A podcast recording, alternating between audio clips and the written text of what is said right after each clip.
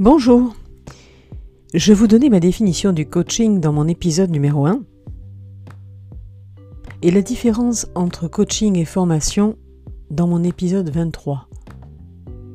Aujourd'hui, je vous parle de Ken Wilber, écrivain américain qui a œuvré euh, en psychologie, sociologie et bien d'autres domaines, et surtout a réalisé un ouvrage qui traite de l'approche intégrale sa vision globale du coaching.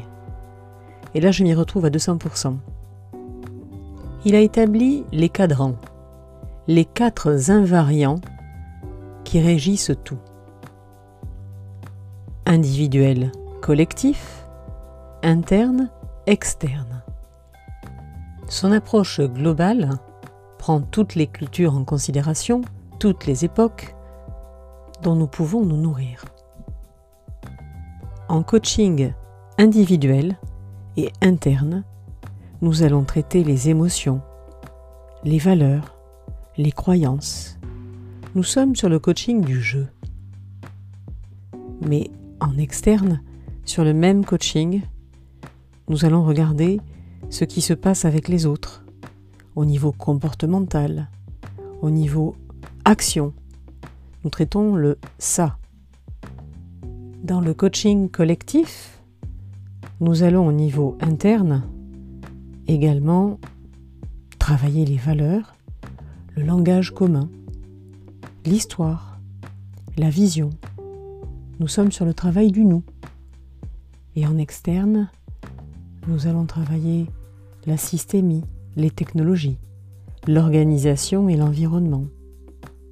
Nous sommes sur de l'interobjectif et nous sommes dans le travail du E voilà pour les quatre cadrans ramenés au travail de coaching. Pour parler de type de coaching précis, de manière à mieux visualiser, je vais prendre par exemple un coaching de prise de fonction. Eh bien, en interne, sur ce coaching individuel, nous allons travailler sur les réussites, la personnalité, les freins, les objectifs, et toujours dans ce même coaching et sur l'externe, travailler les enjeux, les attentes de la hiérarchie, la hiérarchisation des étapes et la planification des actions.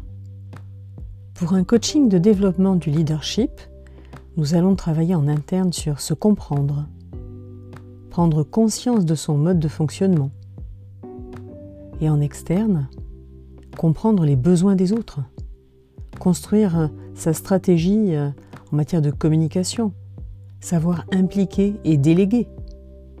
En coaching de développement professionnel, nous allons également travailler sur les capacités acquises. Les capacités à acquérir pour atteindre l'objectif souhaité. Le changement, la courbe du deuil. En coaching d'affirmation de soi, on travaille la prise de conscience de ses ressources, savoir les reconnaître, reconnaître ses freins, la conscience de son mode de fonctionnement également, à l'intérieur et à l'extérieur. On travaille notamment avec l'index computationnel. On va travailler les croyances, les valeurs, et on va valoriser les actions. En coaching d'équilibre, vie pro, vie perso. On va comprendre là aussi son mode de fonctionnement, établir des frontières, des limites, des priorités par rapport à l'extérieur. Travailler avec la roue de la vie, par exemple. On va chercher aussi à apprendre à savoir dire non, à s'affirmer vis-à-vis de l'extérieur et à organiser son temps. Donc là aussi, on est dans du coaching individuel et on est dans l'interne et l'externe. Sur un coaching de gestion de conflit, alors on peut le travailler individuellement, mais généralement on le travaille euh, en collectif.